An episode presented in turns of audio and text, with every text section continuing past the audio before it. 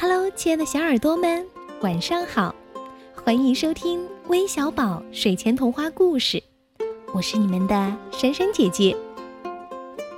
昨天有关我们的新栏目“简易手工”的消息一发出，微信后台就收到了好多留言，大家都特别期待九九妈妈的手工课。那今天终于开课了，不知道九九妈妈教大家做的第一件手工作品是什么呢？快关注我们的微信公众号，边听故事边学手工吧。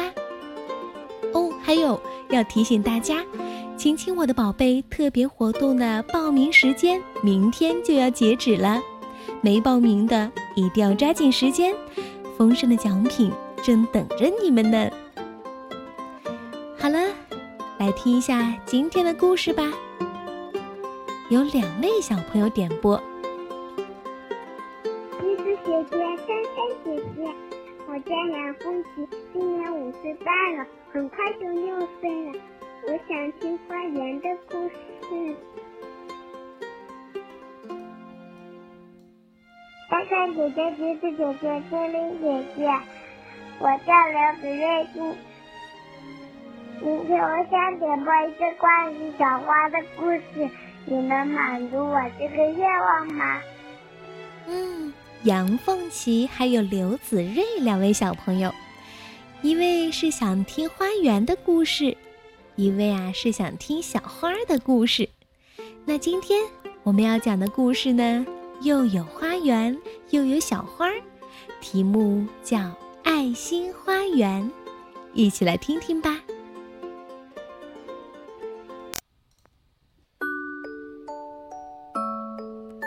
墙角掉进了一粒星星花的种子。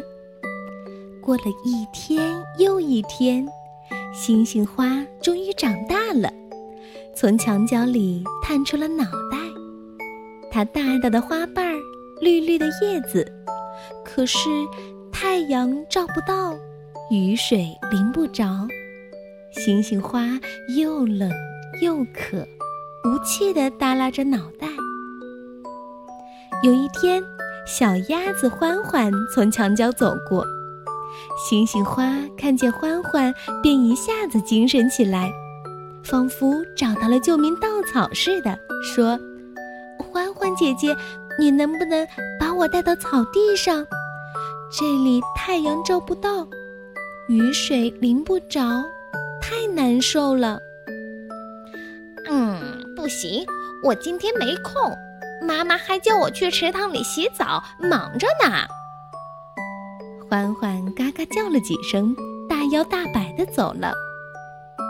第二天，牛宝宝乐乐从墙角走过，乐乐穿着白色西装，挂着黑色领带，戴着蓝色帽子，显得格外神气。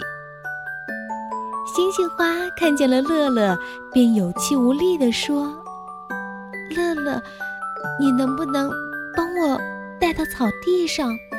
这里太阳照不到，雨水淋不着，我太难受了。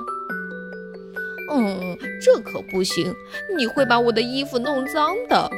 这可是我新买的呀。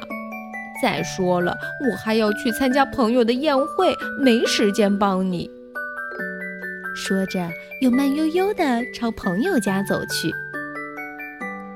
又过了几天，可爱的小白兔明明路过这里，看见墙角的星星花已经奄奄一息了，仿佛在说：“明明老弟，你能不能把我带到草地上？这里的太阳照不到，雨水淋不着，我太难受了。”“嗯，好啊，没问题。”明明不假思索地答应了，说着便小心翼翼地把星星花带到草地上。有了阳光和雨露的照顾，星星花获得了新生，慢慢的打起了精神。明明高兴极了，嘿，看呀看呀，星星花活了！哦，大家快来看呀，多美丽的星星花呀！欢欢和乐乐闻声赶来，看见了美丽的星星花，脸霎时红得像一个苹果，不禁低声地对星星花说：“对不起，我不应该见死不救。”“哼，没关系啦，我现在不是很好吗？”“嗯，其实我们做的还不够，大家召集起动物们一起来种星星花吧。”“哈哈，你们做的对。”我们动物王国就应该有明明这样品格高尚的人。站在大树后面的包包大人大象伯伯说：“不用再着急了，他们都来了。”说着，各个动物从大象伯伯背后走了出来。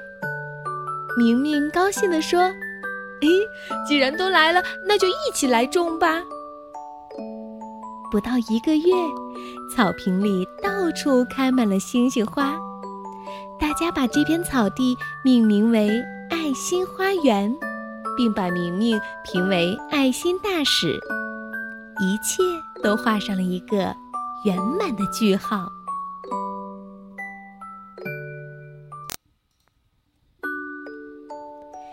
我相信，如果是你们碰到了星星花，也一定会帮助他去草地上的，对吗？